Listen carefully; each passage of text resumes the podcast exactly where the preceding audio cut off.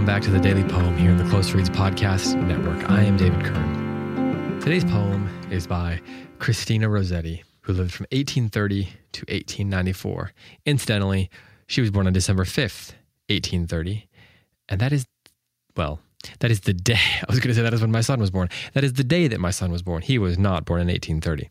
She was an English poet who, in addition to all her famous poems, including Goblin Market, uh, she wrote the words of two famous Christmas carols In the Bleak Midwinter and Love Came Down at Christmas, both of which uh, are famous to varying degrees, but I'm guessing that you've probably at least heard, if not sung, In the Bleak Midwinter. She was a pre Raphaelite. If you are interested in Googling that, you can. I won't say too much about it here on, on, the, uh, on the show right now. But if you want to get into the various complications and controversies and um, ideas behind the pre Raphaelites, by all means, hit up Wikipedia or an encyclopedia or wherever you like to look such things up. It is certainly an interesting topic. This poem by Christina Rossetti today is called Shut Out. And it goes like this The door was shut.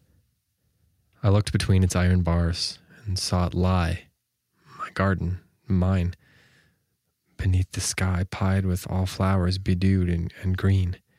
From bough to bough the songbirds crossed, from flower to flower the moths and bees. With all its nests and stately trees, it had been mine. And it was lost. A shadowless spirit kept the gate, blank and unchanging like the grave. I, peering through, said, Let me have some buds to cheer my outcast state. He answered not, or give me then but one small twig from shrub or tree, and bid my home remember me until I come to it again. The spirit was silent, but he took mortar and stone to build a wall.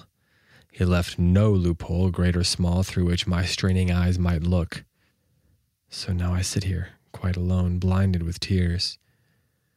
No grieve for that, for naught is left worth looking at since my delightful land is gone. A violet bed is budding near, wherein a lark has made her nest. And good they are, but not the best. And dear they are, but not so dear. This is a sad poem, no doubt, and seems to have many allusions to Adam and Eve's fall from the, the Garden of Eden and the and the angel which cast them out. Um, I don't think that's reading into it too much to, to say that. And it's one of those poems that seems to have that sort of that tug between longing for something more, longing for somewhere else, somewhere um, better than this place, and yet recognizing that there are lovely, beautiful things here, and kind of being pulled back and forth between those two things, between those two longings. Uh, calls to mind C.S. Lewis's idea, of course, that we long for something here, suggests that we are made for something even greater. That's a oversimplification of his idea, but it certainly applies to reading this poem. So that might be a passage worth looking up if you want to meditate on this poem a little bit more. There's a finality to this poem but it's a weird finality. It's this finality where it's like that in being shut out from somewhere else, the only place to turn is to the here and now, right? So while we can't enter the garden again, while we can't experience what is in the garden, the great things that are there, the, the wonder, the beauty, and so forth, the only option we have is to turn to the things here and to recognize what is beautiful about them. To recognize that the violet bed near where the lark has made her nest is good and dear, even if not the best or the most dear. But those are the things that turn our eyes, that help us remember the garden, that help us remember why we were cast out from the garden and help us aspire for what the garden means. Um, with that, I'm going to read it one more time. Shut Out by Christina Rossetti. The door was shut. I looked between its iron bars and saw it lie, my garden, mine beneath the sky, pied with all flowers bedewed and green. From bough to bough the songbirds crossed, from flower to flower the moths and bees. With all its nests and stately trees, it had been mine. and it was lost. A shadowless spirit kept the gate, blank and unchanging like the grave. I, peering through, said, Let me have some buds to cheer my outcast state.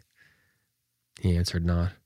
Or give me then but one small twig from shrub or tree, and bid my home remember me until I come to it again. The spirit was silent, but he took mortar and stone to build a wall. He left no loophole, great or small, through which my straining eyes might look. So now I sit here quite alone, blinded with tears. Nor grieve for that, for naught is left worth looking at since my delightful land is gone. A violet bed is budding near, wherein a lark has made her nest. And good they are, but not the best, and dear they are, but not so dear. This has been the Daily Poem. Thank you for listening. I'll be back tomorrow with another episode.